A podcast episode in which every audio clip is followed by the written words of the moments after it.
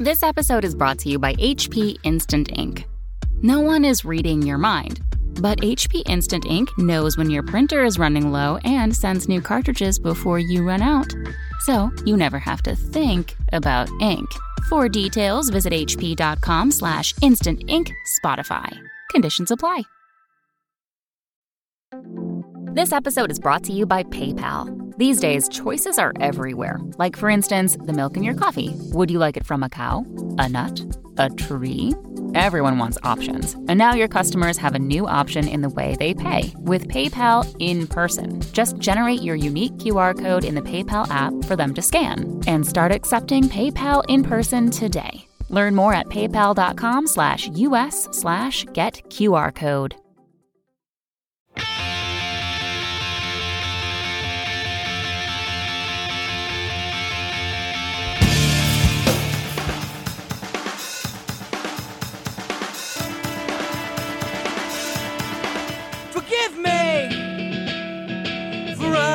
Off to find the one thing. Hello and welcome to episode 156 of the Washed Up Emo podcast. I am Tom Mullen from washedupemo.com. And today we welcome Jade Lilitri from the band Oso Oso. Jade and I connected early on during the first album, Real Stories of True People Who Looked Kind of Like Monsters. I was a huge fan and supporter. Next, it's great to see the mainstream press take a liking to him after the amazing follow up, the Yunahon mixtape. Now, the album coming out August 16th, entitled Basking in the Glow, should propel him to another level. It is that good. On the podcast, Jade and I discuss his early musical life, getting heckled, the new album, and there's a good portion about the National Basketball Association, which we're both huge fans of. Reminder Basking in the Glow is out August 16th on Triple Crown Records, and if this is in the future, it is on whatever streaming or brain implant for music listening that they have out at the moment. Thank you to all the Patreon supporters out there. Literally, you make this podcast and my life so much easier with your support. If you want to help out, head on over to patreon.com slash washed up emo. This is episode 156 of the Washed Up Emo podcast with Jade Lilitri from Oso Oso.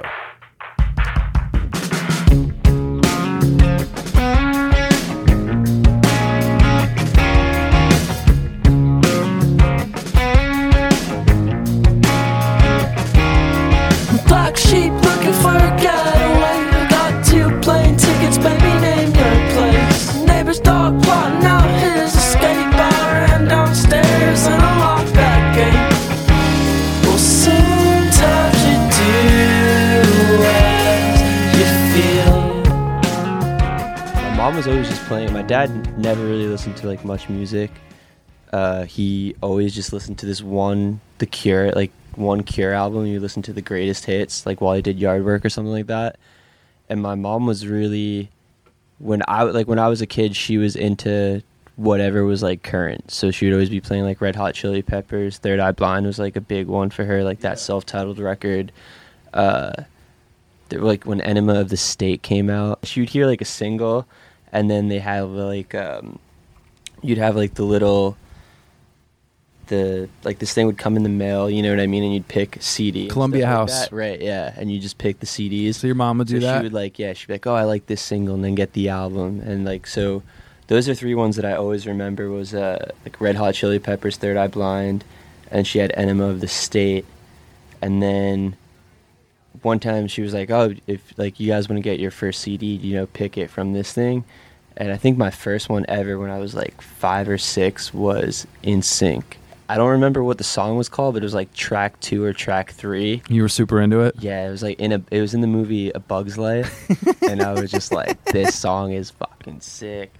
And um and I had a, a friend, my neighbor, uh Samantha, me and her were like, all right, we're to get one of us is to get this CD and we're to choreograph this dance. And I just remember having that CD and playing that one song over and over and we were trying to make a dance to it. Wow. That's a good memory. So yeah, it was pretty nice pretty nice memory. Yeah. Yeah. Yeah, to be able to like you know, again, your mom being open to stuff and open to you having music too. Right. Yeah. The super cool thing was I always remember, uh, like, she so for some reason she always like her big thing was like you can't curse or anything like that, but you can get like you can buy whatever CD like if it has curses in it, that's fine. So like we'd always be like, oh shit, we have the parental like we have Limp Bizkit. You Yeah, you- yeah, you got the this over at our explicit one. Yeah, exactly. Yeah. My parents wouldn't let me have the explicit one for a long time. I used to have to go to like Kmart and get the edited version of Right. whatever the tape was, and I'd be so bummed. I remember uh, when "Take Off Your Pants and Jacket" came out, the like the next Blink record after that. I remember going to the store, and I was like, I like it was like one of those things where it's like, don't worry, like I'll get the one with the curses, we're good, you know. and I like I accidentally bought the edited one, and there's like ah. that song on that where it's like. It's like I can't remember the name, but it's like track four. It's like two minutes long, and on the edited version, it's literally just instrumental. And I just thought the song was like that, like my whole life. And then I heard it one time, and I was like, That probably blew your mind. or- I was like, what the? This is a whole song? Like, Yeah. You know what I mean? He's like talking about like having sex with grandpa or something like that. Yeah, they got to take all that out for Yeah, that. exactly. Oh, that's The whole song was amazing. just instrumental. And then at the end, there's like one line. crazy. If you had the internet, you would have found out a lot, lot quicker. exactly. Yeah. Yeah. So did you? So those are some of those early records. Like, what about finding, you know, punk rock or Getting finding the stuff rock. below, you know, the mainstream? I would say so.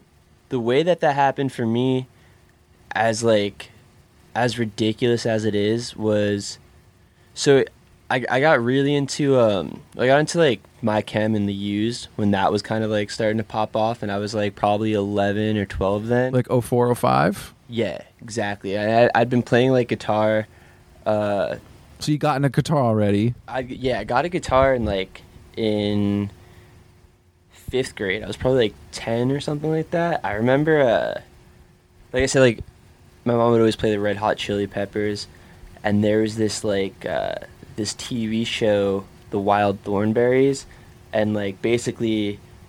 They, they just like ran this commercial and Flea from the Red Hot Chili Peppers was like the wild boy on this show and like did the voice and stuff like that and there was like a video of him playing bass in the studio and it was just like him just like playing some like some bass riff or whatever Yeah. i just thought it was the sickest thing and i was like yo i was like can i have a, a bass guitar and they were like and my mom was like surprisingly like it was one of the few things ever that like she was super stoked on that you asked like when your kid Yeah. guitar she was like yeah sure. And her friend was like a guitarist so like she asked him like what like kind of bass should i get or something like that. And he was like oh, don't get him a bass because like if he learns guitar you could just move on to bass or something like that so he kind of saved me like without knowing it now because i might have just been stuck on bass forever Yeah, you would have been the side like, side yeah, gig, side player. exactly.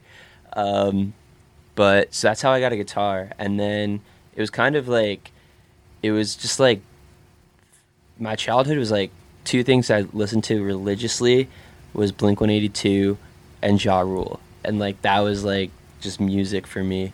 Um, and then, so seventh grade, I started really into like My Chemical Romance and the Used How'd you find out about him? Uh, just for TV. It was like all over. Like you know what I mean? Fuse. Like Fuse, exactly.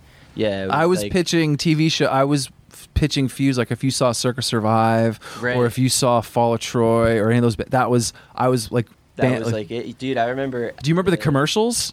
Do you remember like band commercials, like promoting records, like Armor for Sleep and stuff like that? I remember like the Victory Records ones the most. Yeah, Like, yeah. always just, like, They were on every head. week. Yeah, it, it was like that. Um, I remember seeing the Act Appalled video on Fuse and being like, "This band is fucking crazy. Like this is sick." Um, that was a huge thing for getting me into bands. That's so. I mean, that age, your age group, and that show, and what that time period for Victory, EVR, all those labels, like it was like we had this national thing, and the kids that weren't in a big city could find out. Even Long Island, If- you're separate.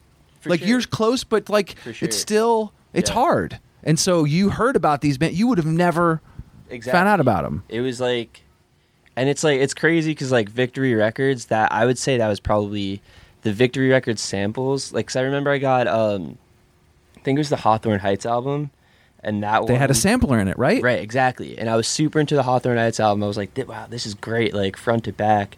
And uh, and the sampler though is what got me like into all these other bands, and they had uh, they had Bayside on it, and Bayside was from Long Island, and they were playing um, at Club Ritual, and it was like my first like show show. It was Bayside, uh, the Sleeping, and then direct support for Bayside was Paramore, and it was like that that whole show was just like life changing for Your me. I was your brain like- was probably like running I like was crazy. yeah, I was like, so this because like those bands, I like in the grand scheme of things, like they probably were- were way smaller. You know what I mean? Like, but it No, didn't- but to you, seem exactly no way. on like TV. You Exactly. know what I mean?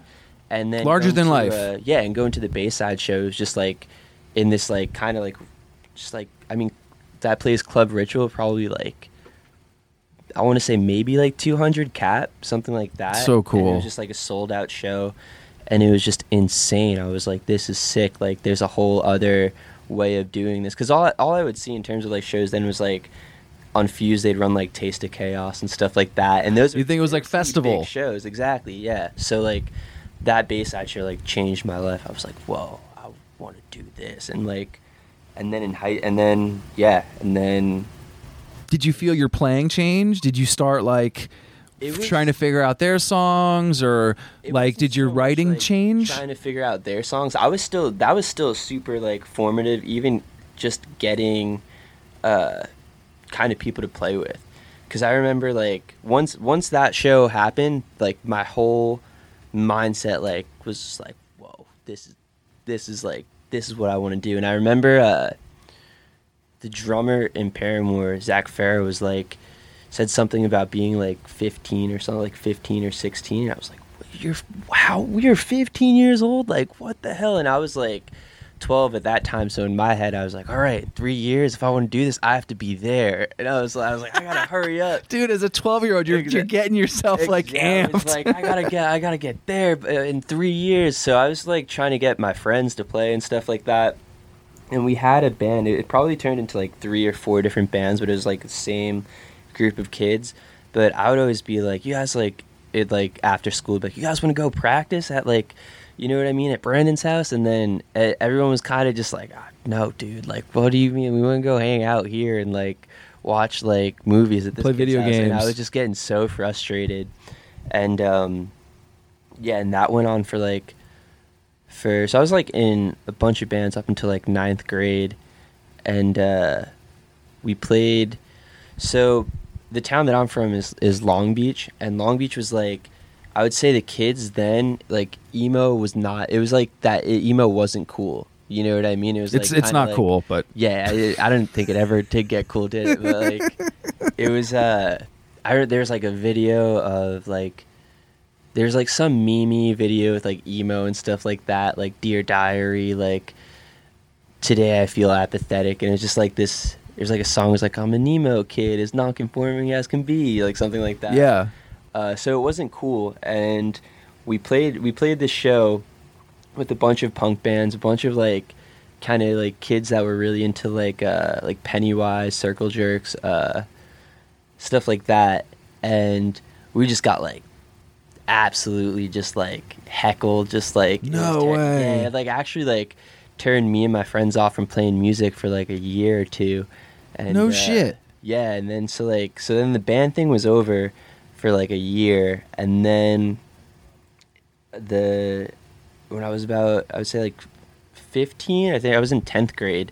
The end of tenth grade, I was just like, I got this Tascam digital recorder, and uh, I just started doing like track by track, like doing every instrument, which is kind of like what like the Oso thing turned into.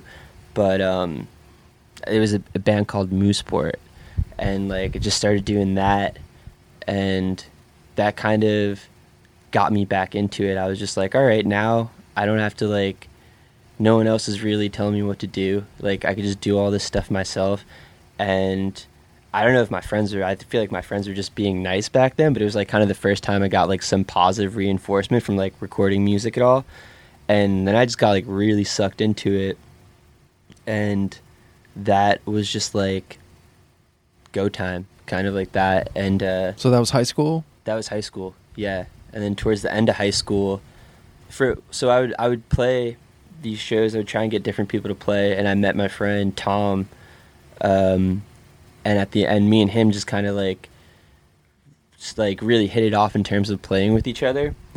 And then the second high school ended for me, I was just like, all right, I want to like do. I can't think of anything else but doing this. So like, I hit him up and was like, yo, like let's do a band, like let's tour and all that stuff. And he was like, yeah, I'm down. And that's how uh, State Lines like got started. We were just like, all right, let's just figure out what we have to do to like record an actual record. And because that was another big thing with me, it was like I wanted to make like a full length. I was like, I really want to do like never did anything like that. I really want to do a full length.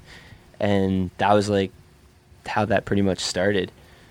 We That's just, so cool. yeah, we just started playing a bunch of shows, and then we had uh, some older friends. My friend Neil, who was like 22 at the time, which seemed like so old to me. I was like 17, and he was like, "Yo, this is like you guys are cool," and I was like, "Oh, sh- he thinks like we're cool. Like this is great," and he helped us. Like he had a band called Shot Not. And he is like, "Yeah, we're gonna go on tour this summer. You guys should come with us, and like, we'll figure it out." Oh Like, my god, you were probably like, oh my god. I was like, this is it. This is like the start of it. And it was like, uh, it was like a nine day tour or something like that, like 10 or 12 Probably went by so quick. So quick, dude. I didn't poop the whole time. I like literally, it was crazy. Like, it was just, it was just a whole new thing for me, you know? That And says was it. Like, yeah. It's like moving to no man. I don't have I time. couldn't even poop. Yeah, I, I got. was like, like, I, I got to get to the next show. exactly i was i was just loving that that was like uh that was the first time like we'd played a bunch of local shows and stuff like that so like diy was kind of like i was kind of starting to get an understanding of what it was stuff like that but it was mostly just like people's like people's backyards and stuff like that i had no idea what touring was like or what like how it worked or how bands like afforded it Yeah. or anything like that and that tour they kind of just like showed us the ropes and showed us everything and was just like here this is how this is what happens and stuff like that and uh and then i was like okay i'm just gonna keep on doing this What was that feeling? Because I remember the when I realized that oh fuck, you can do it yourself. Like you talked about the Tascam. Right. I just want to make music. I'm not going to wait for anybody. Like how so many people wait. Right. And yes, you were deter. You know, you were d- deterred by that heckling, but you went back. You made the record. You found your friends. You were doing it. Same thing with touring. Yeah. What about the DIY thing stuck? to me what was like what was so crazy was I remember the first so the first show of that tour was in Philadelphia and it was just like we played in it was a bunch of acoustic sets and uh, we just played in someone's backyard and what was crazy to me was like the person who was like housing us and stuff like that it was this dude named Ruben and like uh and he didn't he didn't know us, never met us before. I think he talked to like uh, someone in their band, like Ricky, like one time, and it was just so nice to and like, yeah, if you guys need anything, stuff like that. And I was just like, it was just such a, it was the opposite. Because I feel like when you're growing up and playing local music and local scenes and stuff like that, there's always kind of this like, like people hold grudges and stuff and everyone's like it's very clicky everyone has like their own group of friends and their own bands that they like buddy up with. So there's like a bit of like can be like some hostility to it. And then with this it was just like this dude never met us i don't know if he ever even heard if, if he listened to like either of our bands he was just down to book the show and like took care of us and like collected money from everyone and was like here you go here's gas money and stuff like that and i was just like i remember that first night it was like I think it was Fourth of July too, and being in like in Philly, and like Had cash in your pocket. You know what I mean? Just like with our friends, like we were just like, holy shit, you know. I mean, the cash it might have been like twenty dollars. No, but like, that's. We but I'm saying, yeah. but that was.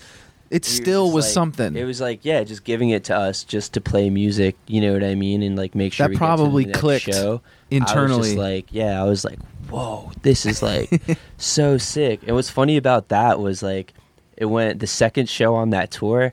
And I have no idea, like, still to this day, I have no idea how this show happened. But the next show is like in Baltimore at Ottobar, so like a decently Yeah, cool legit venue. You know what I mean? And like, it was just like six bands on it. Uh, this band Montpelier from Baltimore was on it, and they were sick, and they brought out like a pretty good crowd.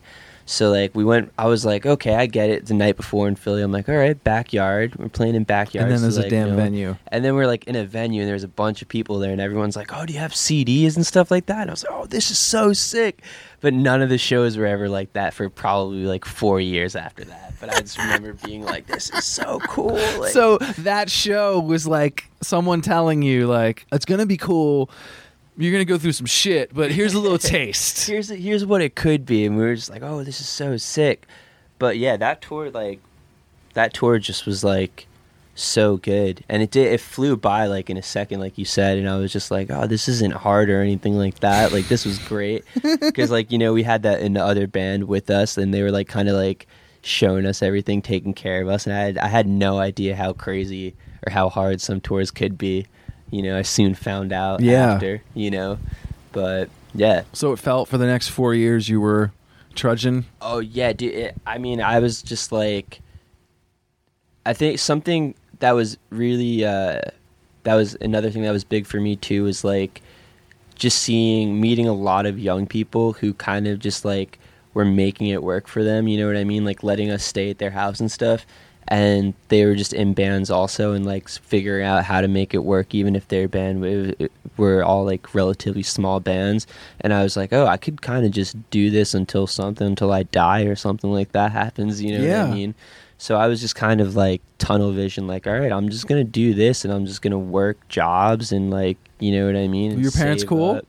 My parents were, uh, they were like, you should go to college, stuff like that. You know what I mean? But I was like, I was always working different jobs, saving up to do it, you know. And as they got, I think, I mean, the music I was making in high school, like, I don't think you'd want to listen to it. It's not, it wasn't very Yeah. good.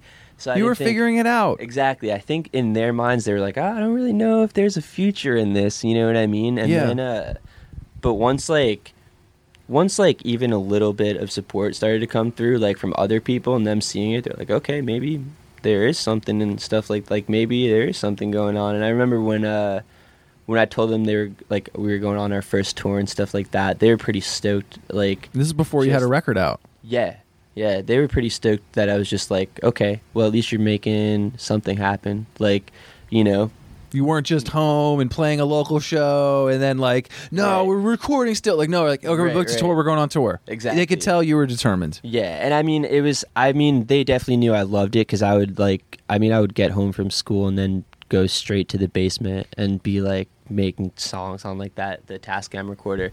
So they were like, okay, just keep on doing it, and I just just did. I mean, I lived. The best thing I'll say is like they let me live in their house for till I lived there until like last year. So like you know they I was in and out a lot, you know, but uh But you were probably helping out. thing. You were, you were For sure. You were p- paying your dues and not not paying your dues, but you know what I mean. Like For sure, putting in your work. Yeah, definitely. Like I, I mean, and like looking back, like I don't know, it would have been like I said, like I would, didn't have to pay rent. You know what I mean? So like, if I had to pay rent, I don't know if I would have given up before and been like, okay, well, I can't be saving up for this tour, stuff like that.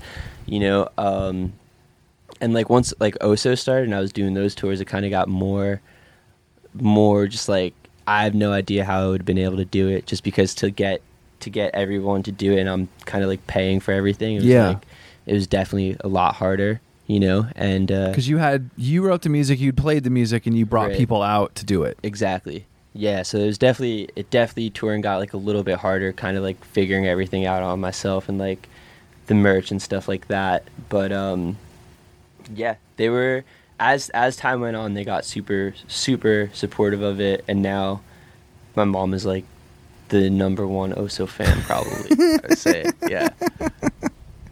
Uh, what you know, you said like, did it feel as you got deeper into it? I know you're still, it's still new, it's still Right. early. It's I've had a few records, but it's it's it's still For you know. I day think- one. Did it? Did you feel anything like the music industry, or like did anything seep in where you're like, oh, I mean, like, like Not bad, bad or good. from that type. I feel like I like for I feel like for a lot of people, like, cause you heard real stories, and I feel like there's a lot of people like if like in terms of industry who still probably have never even like heard that one who have heard the like Yunahon or stuff like that. I feel like Yunahon was kind of the first point where people were like, "Oh, what is this band?" You know what I mean? And like kind of that's like when people started putting eyes on us or ears on us and like that was like to me that was wild cuz I was just like like I'm to keep on doing this. I'm to keep on making Yeah. records. I'll probably always be making records, but it might never ever be anything other than me kind of just like this doing some kind of like cult thing like where it's like DIY tour after DIY tour. And then Yunahon came out and uh yeah, just I it was just weird. Just like it was like a bunch of people kind of paying attention all of a sudden. And I was like, "Whoa." That's crazy. I'm actually just looking up. I was trying to see if I could find if they threw that quote in. Emily did, but I have your press release from your first record. Oh, really? Yeah, like from Brixton, That's wild. and I think I was like, "Where's my quote?" Because I had like some like line. I forget what it was, um, but like I think those you know those things are. Oh wait, is oh, oh I got it. Ready? Found Do you it. remember this? Do you remember my quote? Give me two words of it. It's one thing Nah, I don't, I'm not gonna remember. It's that. one thing to write a catchy riff for a chorus. It's another to have every riff on an album feel like one. Hell yeah, And I was like, put that in the press release. that's awesome. But like that's I mean that's what again it was and we're I want to get into like the tunes, but I think mm-hmm. you doing it on your own, writing the parts, it's just more control and not in a bad way. If you have that in you, you have to do it. Like it Right. had to come out, right? For sure. You couldn't keep it in. And I think the when I heard it, it was just like riff on riff on riff, and I felt there's like there's too many songs in you. That's what it felt like when I heard it. Hell yeah. So um, I think that was Thank a you. really cool thing to to to see that like your parents saw the determination. I felt it in the music. Very cool. And I don't know if that was like I don't know if you had 30 songs or 20 songs, but it seemed like you had t- too much in your head. Definitely too much in my head. Um, for that record, for actually for all the Oso records, there's pro- like there might be like three or four extra songs that never made its way onto there. Mm-hmm.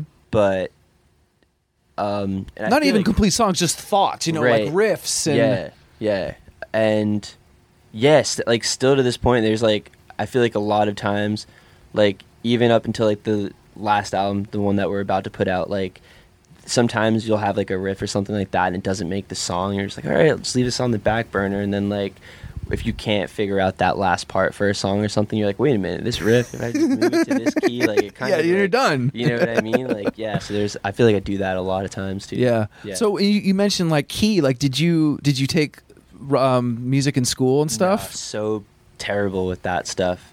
I actually uh so I took it three years of it in school in high school, and I forgot it all. yeah. So even if you did do it, my my first year in high school. I did uh I wanted to, like I played drums, right? I played I started playing drums in like 7th grade and um I was like I felt like drums was like that was like the thing that I was like naturally I was like this is like my instrument. And uh, it definitely is not because I'm a terrible drummer now. But I wanted to play drums in like the high school band and they're like all right well can you read music? And I was like no. And they're like all right well so you'll take this class and it's called like instrumental instruction. And In high like- school? yeah yeah. And I was like okay cool. I was like ready to play drums. They're like here's a trumpet I was like what? So I had to do that for a year. To learn how to read, to like yeah learn and how to then- read music. And i kind of just like didn't do it you know what i mean? But they still put you the next year they still put you in the band. And i would just pretend to play trumpet in the band. Me and this other kid mike schwartz we would just pretend. And i remember the teacher pulled us to the side about like two months into the class. And there was like this music hallway and stuff like that.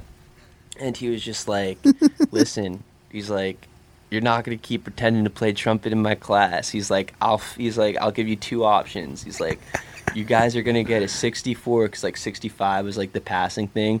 He's like you're going to get a 64 and it's going to ruin your whole report card or you can never walk down this hallway again go to study hall and i'll give you a 95 and i was like 95 sounds great. Study hall sounds great. And that was like the closest i ever got to being able to read music that was yeah. I wish that was never recorded. for me. like watching him just be like, all right, I'm done. like no, I'm done like, with DJ. Exactly. He was like, "Yeah, you just never come down this hallway. Go to study hall for the rest of the semester. It's 95." He was probably and I was so like, annoyed. Yeah, so annoyed, dude. just like on my phone, like you know what I mean. And I mean, probably to just watch somebody pretending to play what you know what I Yeah. mean. They think they're like pulling one over on you, and you're the teacher, and you can tell. Yeah, so yeah. Obviously, you know. But it's better than me playing the wrong notes. That Exactly. was that was like the alternative. Yeah, then you would have got a Exac- 64. Exactly. Yeah. even if you're trying. Uh, I think too the the you know the history, like you mentioning, like your mom playing you records and stuff, and and knowing the history. And do you do you think about that when like you're making records, or is it just what's happening new, or have you like have you gone into those times where you're diving into like oh fuck what happened like your dad playing the cure like did you go into a crazy phase of the 80s and In finding out like, about trying that to stuff make that stuff. Yeah. I mean, um, there's like those early days of like how you what connected and you know those rabbit holes you go in right. where it's just like you find X band and then it's over.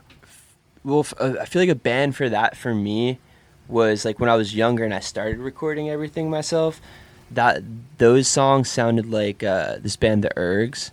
Um, I don't know if you ever heard. Them. Totally. Yeah, yeah, out of like Jersey, and like that was uh, that that was like another band like with a lot of kids who listen to like Pennywise, Circle Jerks, and stuff like that. They all like the Ergs. And, like, Totally. my friend Connor actually I remember one time I had I hadn't been playing music for a while like after that show and he was just like one day hits me up and was like yo this dude reminds me like uh, your voice when you sing reminds me of this dude. And it was it was like Mikey Erg and I was just like word cool. I kind of like I don't think it ever did but I was just like I kind of see where he's coming from. Yeah. like that band got really I got really into that and I feel like once I started recording all this stuff sounded like it was trying to be like an ergs band. And then obviously like as time went on it all just like completely changed uh, a lot.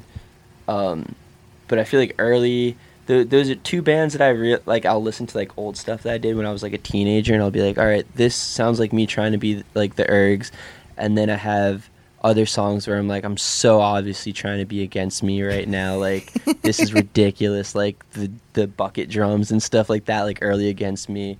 Um but yeah now now it's kind of just like just i'm just like kind of make whatever comes out of me and then i just spend a lot more time like if i if i write a song and it has like a melody or something like that i spend more time on trying to make it different than something i did before because i feel like it's hard i notice myself doing a lot of the same things doing a lot of like falling into like things that is just I fall into six eight do. when I write. right yeah and I have to like be like stop Exactly. six eight get a metronome out. You're Yeah. not going to write that riff because yeah. I can just sit there and do that and it's not progressing. exactly yeah for me And I'm a nobody. So Same, but dude, like for me, it'll be like, I'll what I what I would do like in that situation is I'll keep writing it six eight, and then once I feel like okay, this is the song, then try and be like okay, Let me switch it. now, switch it up. You know what I mean? And kind of so it's not like taking away from what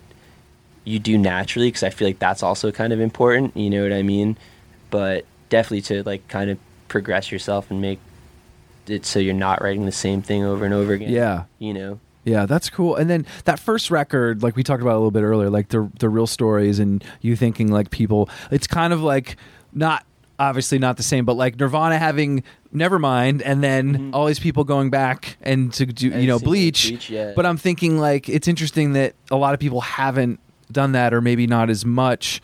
And I think it's I think over time they will because I think that that hit me like again i get shit all day and i'm not blowing your smoke because you're stand- sitting here but there's very few things that like just hit you quickly and i don't know like is your mind like i feel like it was hook hook pre-chorus like you i think there's pre-choruses that you think is a chorus and then there's another riff like you talked about a riff off to the side Right. is that kind of your With- when you're putting together those songs or putting together music as oso oso So, like, so I did that band State Lines. Yeah. And when we were doing stuff like that, it would be like I'll bring the skeleton of the song and then my friend Tom would kind of like write his part, and we kind of just like go kind. of It kind of was just like this song could be however we want it to be, and then um, once like everyone kind of in that band started to like just like life kind of took over and like people like school stuff like Yeah. that. So I was like, all right, gonna do Oso Oso now. This is gonna I'm gonna really like really just kind of hone in and try and do that. And with real stories, I specifically remember being like just feeling like every second has to mean something. Like I can't it can't be like oh I want to put this here because that sounds cool or something like that. And I remember uh, All killer, no filler. Exactly. Yeah, that was like the mindset. You know what I mean? and so like those like the pre-choruses and stuff like that, like you said, like it was definitely like super. I was just super focused on like trying to make every song sound like like a single almost like with that record. Um, and then I feel like with with Yunahon it was kind of kind of back into the kind of let the songs go where they feel like they should go. But with real stories, it was definitely like like that all killer no filler like Yeah. mindset for sure. What was that? Like you said, like the feeling of that going out with that record? Because previously you told those stories where you didn't have something. Right. What was it like to have it? And then what were some of those sort of feelings like actually having something to sell, but then people singing it back too? Right. I mean, that was stu- dude. That was still like, if if someone's singing it back at a show now, it's still super like I feel like there was a show on that rec You that know? tour where there was like the real stories one. I feel like they were singing back track one at least. I I could see that with track one probably, but there was a there was we did play one good show that like yeah one good show. Don't get me All these wrong, I kids that love- see your shows like, what, what do you mean? but like uh there was this there was um a tour i mean i remember like so real stories came out and then like people like even like people like you giving like attention stuff like that to me I was, Stereogum. was just like yeah i was like what the hell like maybe this will be really sick you know what i mean but the tours were still kind of like I got no juice, Jade. So the tours are still kind of just like you know like still to like what i was used to like you know like uh you'd like maybe have like 20 kids there and like two that like actually like really came to see you which was still like to me the coolest thing ever you know um i remember there was a show in southern california uh on the real like we did like two full us tours with real stories being out and it was either the first or second one where it was kind Of, it was just like people like singing back track one side a stuff like that and i was like wow this is like this is really sick um yeah all across the country. All across the country No, I'm meaning like you're across the country Oh, yeah. and someone is singing Yeah. that song to you. yeah it was wild it That's was truly cool. wild Um, so then after that, you said so Yunahon, you self-released that yeah initially. right Why was that?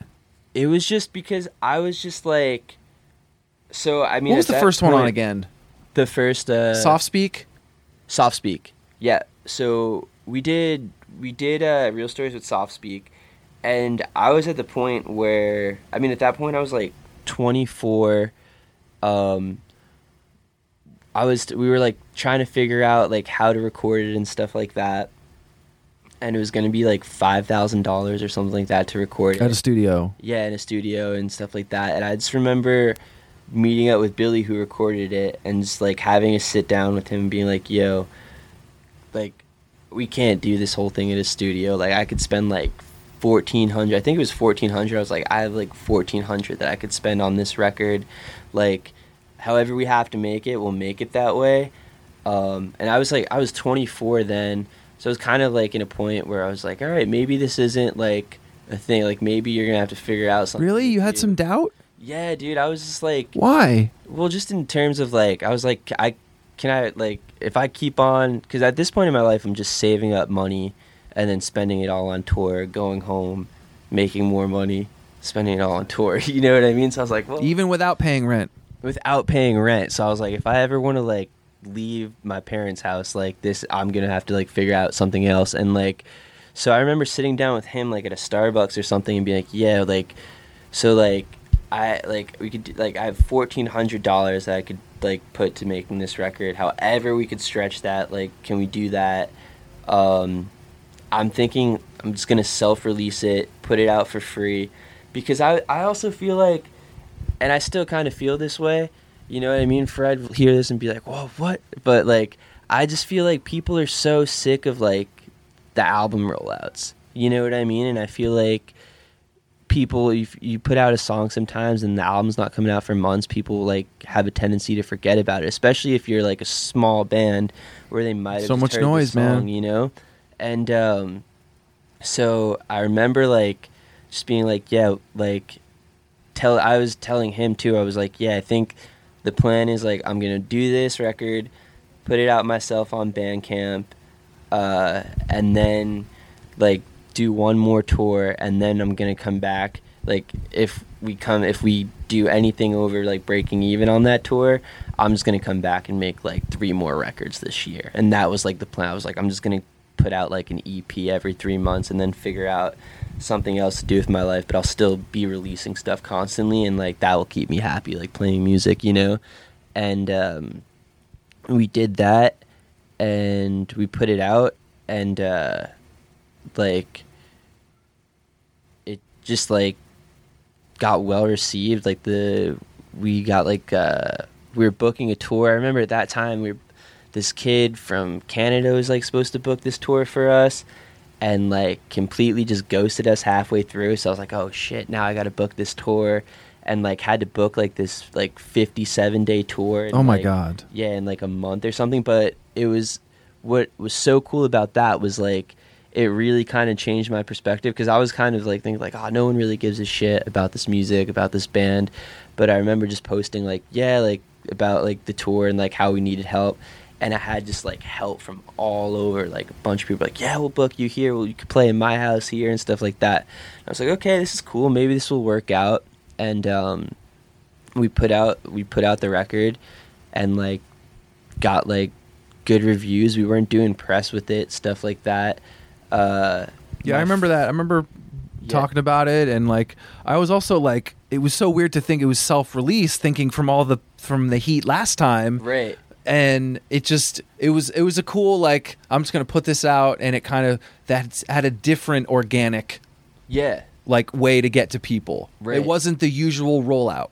Yeah, Like you I talk was- about. I think I what I did was like the night before it came out, I made like some silly Twitter post because I used to be just crazy on my phone. I think at that time I was delivering pizza, so there's just like a lot of downtime, just like sitting in your car, and I used to just go crazy on Twitter, like tweet ridiculous stuff. So I made like a fake email or something, and it was like.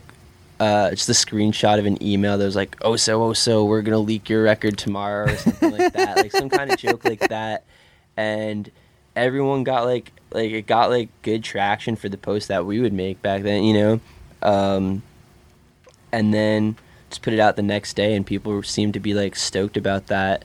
Um and then my friends were like yo we'll put like we'll make a record to put like a make a record label to put this out on vinyl. And i was like okay cool. So like that's how that that was seal mountain that's how that happened. Um we booked like that uh the DIY tour and like the f- like couple days some sometime in between there there was like the pitchfork review which I was like whoa what the hell like that was sick and uh, I feel like that probably got a lot of more like industry eyes kind of on us and then like once we went to do that tour Because we're not the industry. Washed Up Emo is the industry. Even though we're at a record label, but right now, a major label. I'm not the industry, guys. it doesn't seem like I'm talking to an industry guys. what I'm trying to say I know, but, I know. uh but yeah and then like once we did that tour it just seemed like all of a sudden then it was like it was weird. It was a bunch of like people were like hey like uh, do you guys have a manager? Or do you you know what i mean? Do you want to put out another record? Like you know what i mean? That was like the first time uh that any labels were really that were not kind of like somebody i knew you know what i mean Yeah. was like hitting us up. Yeah. That's funny. Yeah, and I was like, oh, maybe I won't release six albums this year. like maybe, Maybe I hold it off. Yeah, maybe we'll keep trying to tour and do stuff like that. But that's know? cool from from just all right, I'm doing this. That's a hard decision because your tendency is to just go with what's been working. right. A label world and I find a label and they help me because they have everything, but you literally just I'm putting this out. And look what happened. Yeah, it was weird. So Super that, weird, but that's what you should do. Like that's what I feel like you in your heart knew you had to do that, Right. and it worked. Yeah. And if it One didn't, few times in my life, anything like that, where I was like, "This is what I should do," that it worked. but I like Yeah. that. But that led you to keep going, Yeah. and I think, um, you know, I just I love that that that was the motivation. Again, that's very DIY. you were like, I have to do this. This is why. Yeah. And whatever happens, happens. Remember, you gave both scenarios. Yeah. If we don't come back, even cool. I'm gonna put out some music and figure this shit out, and Yeah. Exactly. maybe maybe your shit would have just been that, and we would have never spoken. Or that would have been an interesting future. You know what I mean? do you think about that? I do sometimes because I remember being like, it was just like, like making music for me is so it's truly like it's the funnest thing in the world. You know what I mean? And I wonder, I just wonder what those songs would have sounded like. You know what I mean? Because I do feel like, like obviously you want to like you want to make stuff that's just natural. You don't want to think about anything else. But I would be totally lying if I said like once I came back from that tour and then knowing that there was like like labels interested in the band and stuff like that, it I had to like sit down and like there's a bunch of songs that I wrote when I came back that I looked at a month later and I was like, nah, this is not what you want to do. You know what I mean? Because I was just like thinking like from a different standpoint. I, went from like, I'm gonna make what I want. It's gonna sound how I want, and then a couple people were like, hey, like, would you you want to sign to our label and put out a record? And then I went home and wrote songs and was like, is this what this label would want? Is this what that label would? You know what I mean? And then it took like I had to really like sit down and listen to those songs and be like, no, start start over again. Like you know what I mean? Yeah, Kinda start trying fresh. Find that Yeah, that like balance. You know what I mean? that's amazing. Yeah. I feel like you actually introduced me, Me to Fred. Fred that night, which is crazy. I won't crazy. leave this in here, but I- again, I don't have a label. I love doing this. Like, I think it's, I think it's amazing that like a thing like that pitchfork thing, like Ian supporting Mm-hmm. stuff, or me being able to say this fucking thing's awesome, assholes. Yeah. Listen to it, and people respond to it. Right. And that's what needs to happen. It can't just be the same album cycle, the same push. And those Right. different avenues I think are important. And you doing that album by yourself was part of that. For sure. I think. I mean, I even think now. I had a lot of respect for you from that. Thank you. Where I was like, "Oh, like you're just going to do it." yeah, I mean, for I feel like for me, that was probably. I'm so glad everything happened the way it did because, like, I feel like I got so many years of touring experience where it's like I kind of had to really like pull it together myself, and now it's like any tour, any situation I could be on, any tour that we've been in in the last couple of years. There's never going to be anything where I'm like, it's like none of this seems that bad. You know what I mean? Because I'm like, oh, we've been broken down in Indiana and actually been like, how the f- are we gonna get home? You know what I mean? Yeah. So like that, I'm super stoked about. I'm super grateful that everything worked out. One, that everything worked out the way it did with Yunahon, but I'm really glad that we put it out the way that we did, just so now I know. Like, you know what I mean? Like, let's say five years, six years, Something the line, happens. there is no label or something. You know how to do it. You know what I mean? I, yeah, I could do it and feel good about it. You know? People do that all the time. I mean, there's artists that just put out their own stuff. They have their tour, they have their way they do it, and they have a career. Right. You're building your career. Right. And that piece was a huge like learning thing that I think again, I think it was inside you to do. Right. Yeah. I definitely it was definitely inside me. I just didn't think it would work out as well as it did. you know? That's great. But that's another lesson too. Like you can't know. If you Right. knew, It- it yeah. would have been different.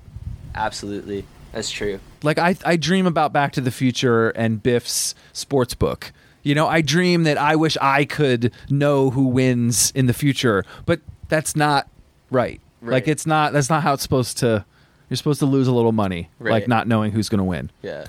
Do you remember that? Have you seen that movie? Back to the Future. Please tell me you haven't because I'm going to make you watch it. Oh, I've seen the first one. The one where he goes to the future. Right. Yeah. Right? Isn't the No, first one? That's the, the first one he goes back. back. The second one he That's goes to the first one's where he goes back and then almost dates his mom, Yes, I yes. think, right? And then I'm the second Yeah. one he goes to the future. One he goes to the future, yeah. With the Cubs, right? Yeah. Cubs World Series. Yeah. Yeah. Yeah. you haven't seen that? Dude, I've seen him, but it's like so fuzzy. It's like years ago. Like How young were you when your parents made you watch it? my parents didn't actually make me watch it. My cousin made me watch it. I remember watching. He wanted to watch. There was three, I think, right? He wanted to watch Yeah. all three. I think I fell asleep like halfway through the second one. See, like that's that. bad, cousin. You gotta you gotta space this out. Yeah, exactly. You gotta give the respect to each of them. Exactly. My uncle did that with Star Wars. He spaced him He out. spaced them out for you, Yeah. and you like so. I love Star Wars. See? Uncle's smarter than your I think cousin. They're awful movies, but I love them. You know, you They're like- ridiculous. Yeah, it's like if you meet a friend now and you're like, "Do you ever see Star Wars?" and they're like, "No." It's like I'm not even gonna waste your time because you're just gonna think that I'm ridiculous for like how much I appreciate this. This I was more Indiana. Jones. Indiana Jones. Never seen Indiana Jones. Fuck. Never. Seen Well, I don't know what you're doing later, but you, I'll cancel the emo night. We're gonna go back and watch some. Indiana Jones. Yeah. As long as we can start with the Shia LaBeouf one. Wow. There's like a remake. So right? starting with an F. Yeah, is, is that one terrible? I would expect it to be terrible. I really would. Uh, the other thing too, I love that I wanted to get into, and then I want to talk about the new record Mm-hmm. is uh, love of sports. Yeah. So he- you're a huge basketball head. Huge basketball head, uh, fair weather, everything else. But I, when I was little, I was just like super. I was super into baseball when I was little, and then Which team? Yankees. Unfortunately, I'm sorry. Yeah. I don't. I, I don't. You actually, we're done the podcast. Thanks for coming, Jade. Um. Anyway, I'm kidding. I actually went to. I went. I'm a Mets fan. uh, with my friend Tom from State Lines, went to a Yankee game Monday night with him, and we were sitting there, and he goes, "Dude, every other team's fans seem like so much fun."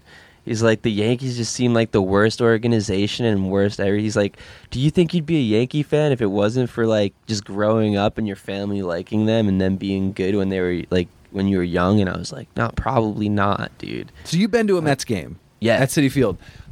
The difference, I feel like, if you've got a pretzel with mustard on it at Yankee Stadium, Okay. and you accidentally drop it, it's as if you dropped it at a museum and you're in trouble. Yeah. Citi Field or Shea, you drop it, I'll go get another one. Who gives a shit? Yeah. Like it's just more of a definitely a way different vibe. I liked Shea Stadium so much. I I like miss I like both of the old stadiums so much. Yankee Stadium was like super narrow. Felt like if you tripped, if you, were up high, you would fall field, all the way in the field. Exactly. Yes. I loved that.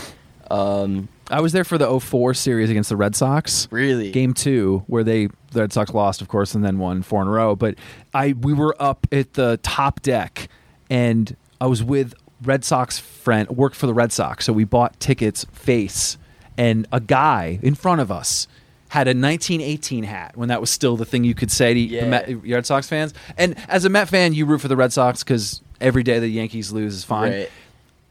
The guy literally didn't watch the game and just stared at us and chanted 1918. Dude, Yankees like Yankee Stadium back then was like a scary place to be. They dude. spit on kids with Red Sox hats. Kids. it's fucking dicey. crazy. You know who else? You know who else was like that? Ranger fans, dude.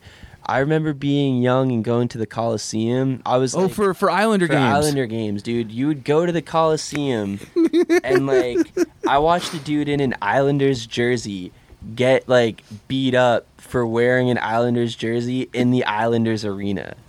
I was he must have said some shit. yeah, he probably did say. He probably did say. I think what he did. I think he was. They had a. There was like this song. That, I don't want to be a devil. I don't want to be a duck. The Rangers suck. The Rangers suck. And I think he like turned around and sung it right at like right at their face. You're gonna get you know what I mean, yeah, he is probably very deserving of that beatdown. But I just remember being like, "What the hell? Like this is their arena, and this dude's getting beat. Like that's crazy." Love really that. insane, yeah. Shit's crazy. Now it's more. It's so subdued.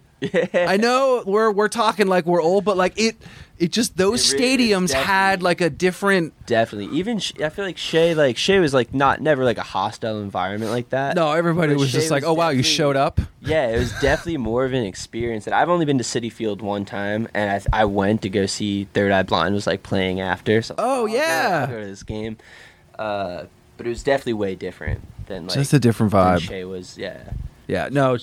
Gee, I love the seats. You would bang them. yeah. um, when like it was a good part or like good section or when the ball would bang off it because no apple one thing, too, the apple? Oh the yeah. home run? That was great. so nice. Now it's the parking lot. Uh, i still i still call it shea i can't not like when i'm going with a friend i'm like i'll see it shea and he's like i'll see it citi field? I'm like i know but it's Do you remember that the venue Shea Stadium that Yeah. popped up? I was always so confused. i was so confused when I they announced like- it Yeah. because i was like what You're like, what? Who's playing at Shea Stadium? What? Yeah.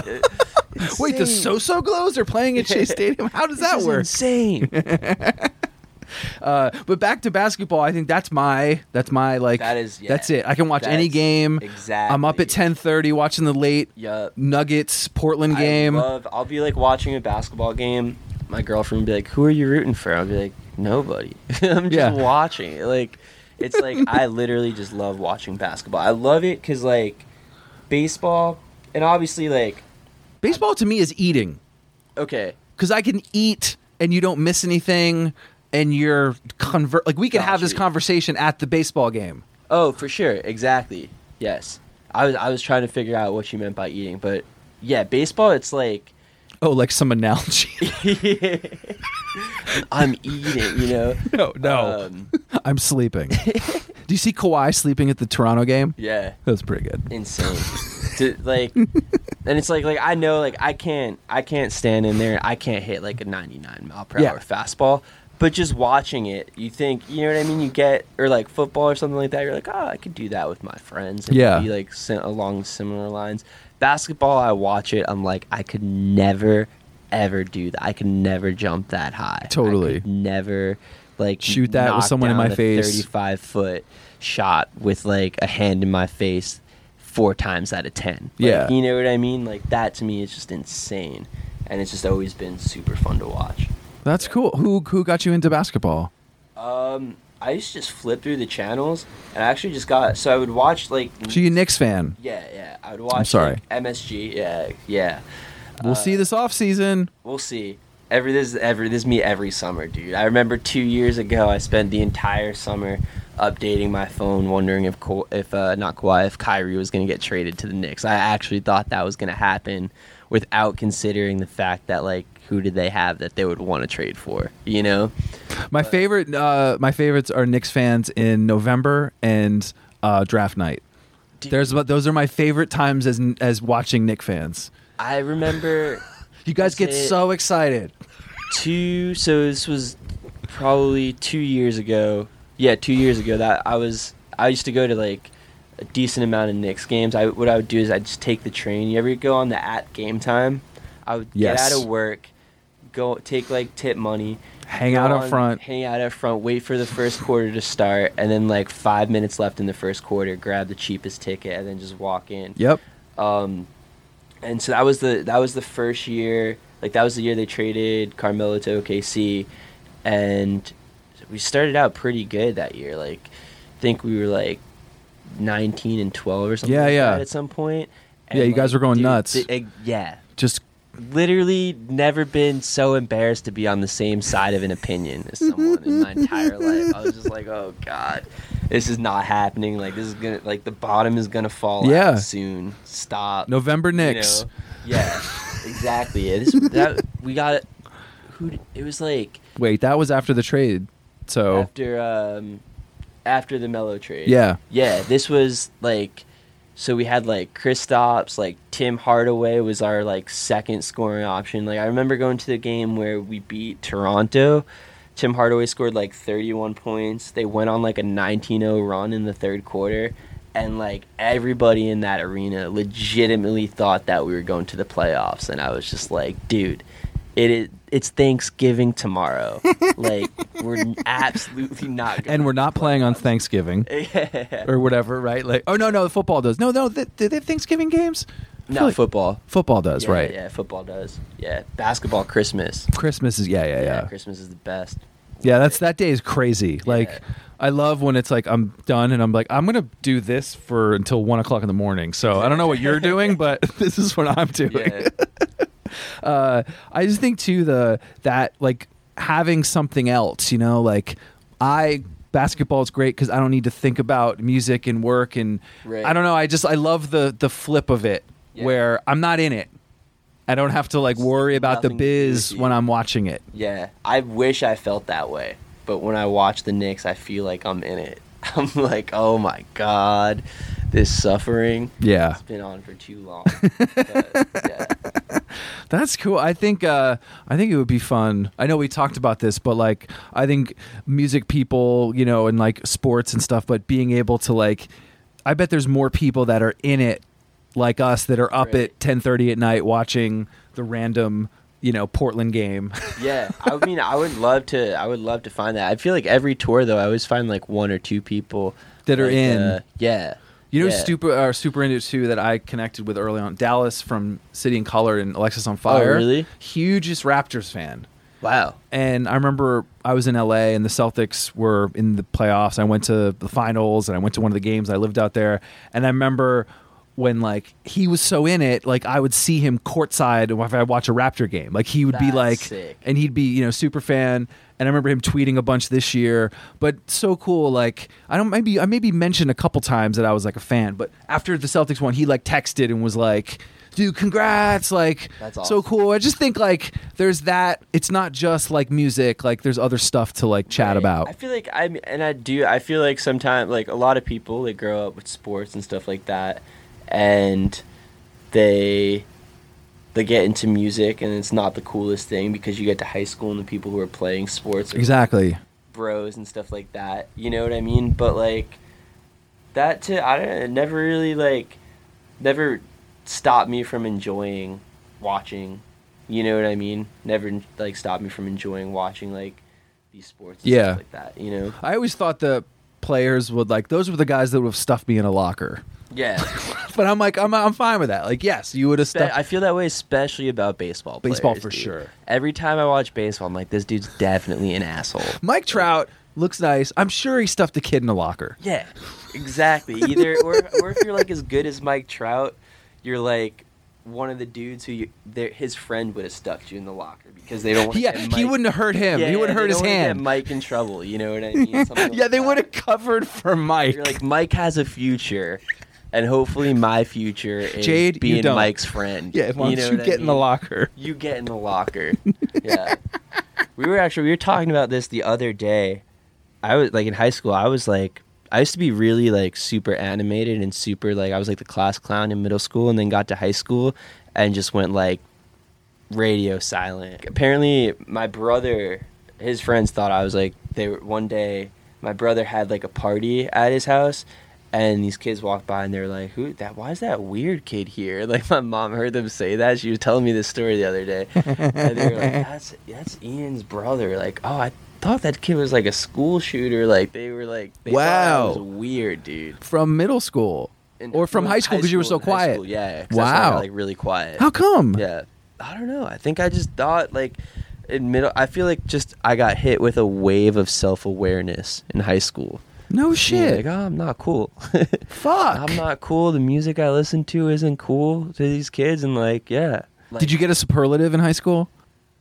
I did no, I did not get any superlative. I was up for uh I was up for something like I was up for something with music. It wasn't like just flat out called best musician or whatever cuz like towards the end of high school, that's when I started like playing shows and playing Yeah, yeah. So like some people wrote me in for that and then you, you would like it'd be like four people and they'd vote on it.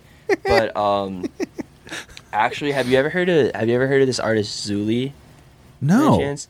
He's like he's on like Spotify and stuff like that. But uh, this kid Ryan Kamazuli, very good musician. Uh, he won. he won. Yeah, yeah, deservedly so. Deservedly so. Really good musician. I like that. Yeah. I got class environmentalist. that's that's a nice claim to have, dude. Here's why. I my mom let me have like a soda every day. Okay. And she would put it in tinfoil so it would stay cold. So I would take all the tinfoil and keep it and make a ball.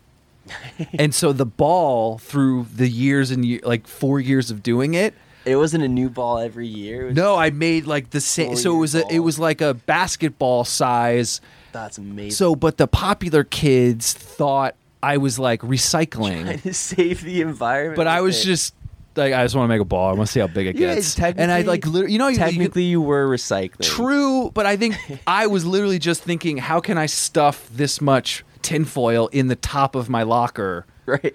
Um, And yeah, and I threw it out at the end of the like the senior year. I just threw it out or whatever.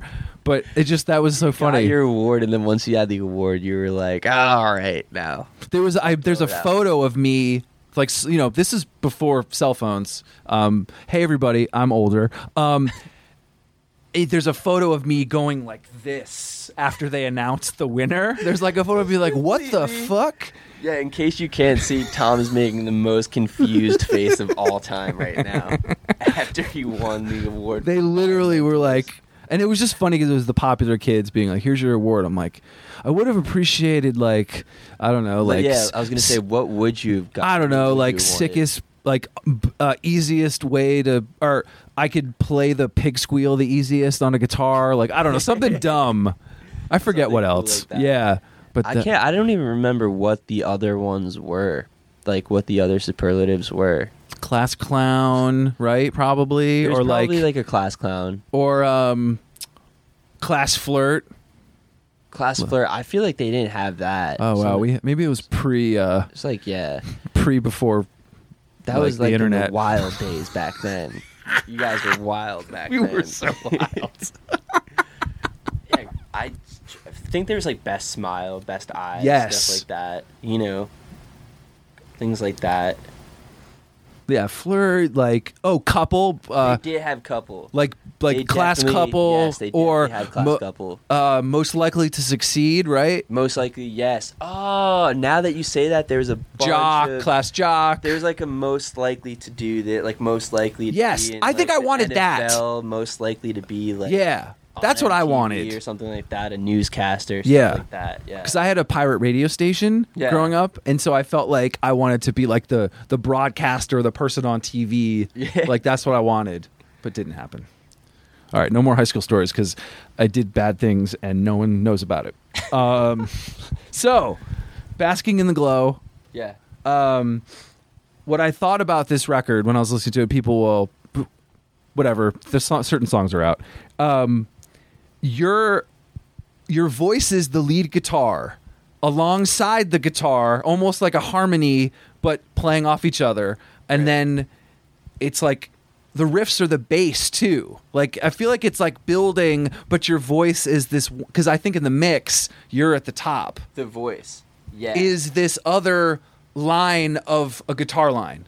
I probably didn't explain that, but like I feel it. Like, it was Okay. so connected, but your the the voice was like this other melody.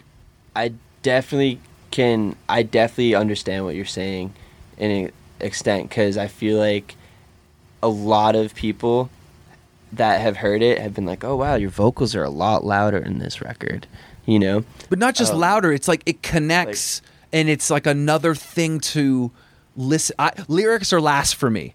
Okay. I I know the guitar riff. I can play the bass. Like those are the things I remember in songs. Right. Your stuff, I actually remember the lyrics or remember the the the vocal line. Right. So I think that's like I don't know if I'm very hard against lyrics and like singing. Like I will just be like ah whatever You'll like zone it out, kind of, and just Yeah. focus on the riffs. Yeah, I feel like that. I feel like this album it's harder to do that with because I feel like, and especially I know with um, with lead guitar and stuff like that on this album, there was a, a lot of parts where I'd start playing something and like uh, Mike who recorded it would be like, oh, like it doesn't have to be like that busy for this part. Like kind of let it No, it felt sit it back sit. and then here it'll get busier. You know what I mean? And I feel like that was something that was very conscious in in uh in the recording. So when did you feel your voice was this other not lead guitar as in a solo, but just another melody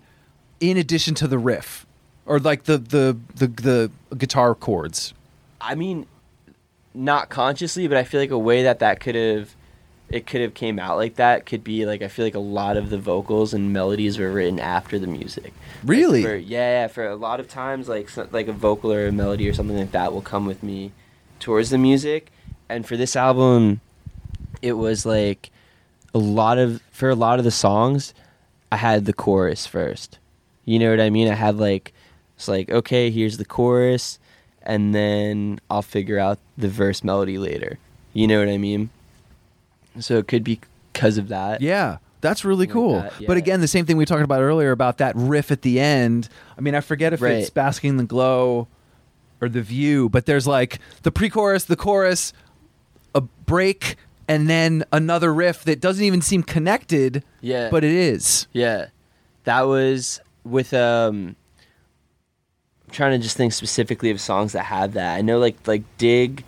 It's Uh, Dig that's got the break. Dig is the one with the break. Yeah, and that was like gonna be two completely different songs. And I was like, all right, you like like I was talking about before. with, Like I was like, all right, just shift this to this key, and then it'll be fine, and we could do that. Yeah. you know what I mean.